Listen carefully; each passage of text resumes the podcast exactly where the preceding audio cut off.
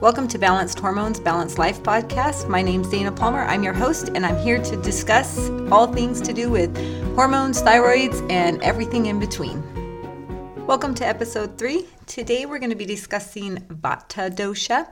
So, if you listen to the previous um, episode, we talked about the three different doshas and the body types.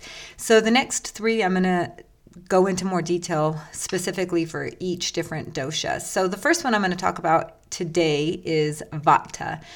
And um, let me give you a little some description about these people so you could see if that's you, someone you know, someone, one of your kids, any of that kind of stuff. So, these people, their hands are always cold. Um, they're dry skin, light, really light. Normally, you would say their skin is light, like as in um, the texture, pretty dry, um, more fragile type of a people. Um, they their skin could also be rough. Um, they're quick moving. They have normally pretty thin hair. They're always changing from one thing to the next. Sometimes you're like, just hold still. Um, or they, another thing is they can't get their minds to slow down some of the time. They're pretty creative. They're always on the go. Um, and all of these things could be for good or bad, just depending how balanced they are. They're normally pretty um, light framed, agile, thin. They will get a burst of energy, and then sometimes after that, they'll get a pretty severe bout of fatigue. It'll make them pretty tired. Um, so it's kind of like up and down, up and down if they're not balanced. They, um, like I said, hands and feet are normally cold, pretty cold, pretty light sleepers, pretty sensitive digestion. Um, they could become constipated pretty easily. Um, when these people are balanced, they love to try uh, new things, go experience new stuff. They're pretty energetic. They are your creative, pretty flexible people. Um, they also um, love to initiate conversations or um, you know talk about things that they love. So that's a way that you can tell if they're thrown off is they're not wanting to do the stuff that they love or um, you know kind of want to keep to themselves a little bit. Um, when they're they're also the type of people that you know they put their mind to lose weight. They can lose weight in about five minutes it seems like. They um, you know, or when they're out of balance or not, you know, getting or not very healthy, they can lose weight pretty fast rather than gain it. They um, can get arthritis, a lot of autoimmune issues with these type of people. Um, they can become pretty weak, like physically weak. Like I said, the digestion issues. Also, these people can get stressed out pretty quick. Um, not, um, you know, just from their thoughts going. They also um, are can become r- restless and have some anxiety.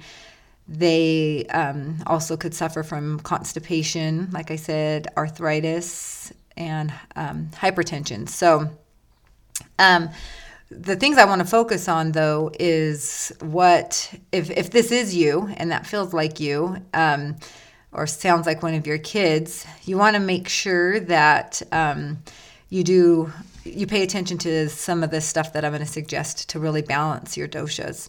Um, especially if you're a vata. This one's going to be for vata people. So, um, if you live in a place where it's cold and you are a vata, you're going to have a lot harder time warming up your body. So, one of the things that you're going to want to is so helpful. Um, especially, I live in California, but when I've gone places where it's pretty um, cold, like when we've been in New York or Washington or places like that.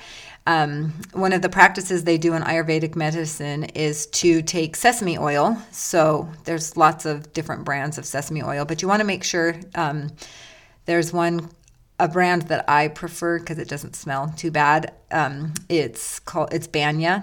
Banyan is the brand, and I can link it. Um, I think you can get you can order it through the distributor that I have for my supplements. But um, so before you would shower, you would rub the sesame oil all over your body. And um, this is for Vata people. Um, and make sure that you just get a nice layer all over your body, do a nice self massage. And then when you get into the shower, um, you don't need to wash it off. When your pores open, it um, absorbs it and really, it's a warming oil, so it um, you will notice that you get pretty warm pretty quick with that on. And then um, only use soap on the places that you really need to use soap. Otherwise, let the sesame oil do its work. And then when you get out of the shower, um, make sure and have a towel that and just kind of dab it off. It feels really interesting at first, but actually, if you're pretty out of balance, it really makes a big difference, and your your dry skin starts to um, you know become moistened through this uh, method. So I do it when um, it's cold outside and I'm noticing that my body's pretty out of balance. And here in California, I don't have to do it every day. But if I lived somewhere where it was cold all the time, I would definitely probably do it every day. And then um, make sure that it's, I, I, use sesame oil if I am going to use lotion, just to not block my, um, any of the receptors for my hormones in my skin. So, um, that's one of the first things I would do. And I would also make sure every morning to scrape your tongue when you wake up. That really gets rid of the agni, the, the toxins in your body that you accumulated through the night. Um, and brush your teeth as soon as you wake up. So that normally the tongue scraping is going to be something that really um, activates your bowels. so you should be going to the bathroom pretty quickly after you wake up. And then for a Vata person, I would, so that's one of the keys is to keep yourself warm if you're a Vata. Um, do what's necessary. If you if it's drinking warm liquids throughout the day, especially in a, a cold season, you know, even if it's just warm water. A lot of times I just have warm water in my hydro flask during the winter. Um, otherwise, it's um, just cold. Any cold drink's going to pretty much throw you off. So, another thing that you want to make sure that you're doing if you're a vata is meditating. So whether that's just deep breathing few times a day, taking the actual time to meditate, which I'll go into in some other episode after um, after I'm done with the doshas, is to really make sure that you're taking that time to quiet your mind. Since a vata person has um, mind can go, you know, keep going, going, going. So that's part of what causes them to have a hard time sleeping. So the um, balancing that is going to be so helpful. Um, don't skip any meals. Make sure that you're eating enough. A, a Vata person can easily go without food. There's a lot of times when my husband will come home and look at me. He's like, "You didn't eat today, did you?" And I kind of forgot about it, or I don't really have a hunger trigger until he says something. I'm like, "Oh yeah, that's why I'm feeling so drained." So making sure that you don't skip your meals.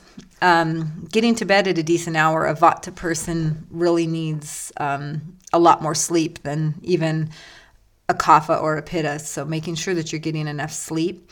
Um, also, avoiding wind is uh, going to be something. If you're a person that lives in a windy area, the um, and you're a Vata, you're probably not feeling too good. So take the precautions um, to really deal with the wind in a way that you can. Um, another thing is with exercise, a Vata person should should exercise, yes, but should not be one of those people that um, pushes super super hard. Um, I I am I do CrossFit for my exercise, and there's some workouts that I just I won't do because it will make me sick for a few days. So um, just physically understand your limits. And if that is an exercise that you know your body's not going to love for a few days then don't do it so things like yoga is going to be really good for a vata walking hiking tai chi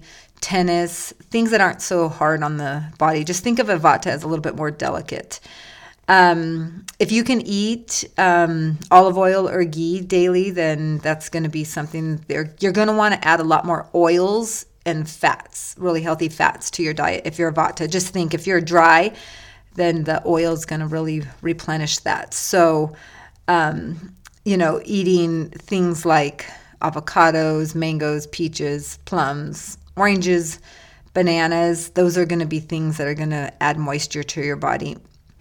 Um, try not to over um, or eat. You'll notice probably that raw vegetables are going to be a lot harder on your body than if you were to eat a cooked vegetable. Nuts are going to be super good. Beans might be something that aggravates your vata just because they've got that phytic acid on the outside and they're a little bit harder to digest unless you've soaked them in stuff.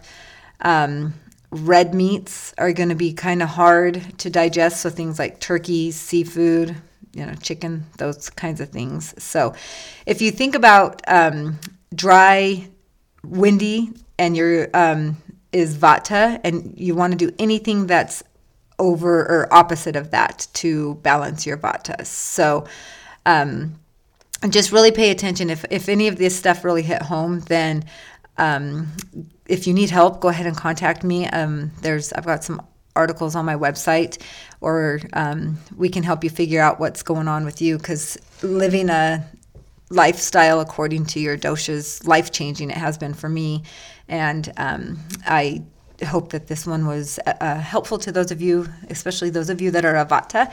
If not, go ahead and listen to the next two and see if that dis- either of the next two describe you a little bit more. Thanks for listening, and go ahead and follow me on Instagram at Dana Palmer Coaching. And if you would be so kind, I'd love a review. I'd appreciate that so much. Thanks so much. Bye.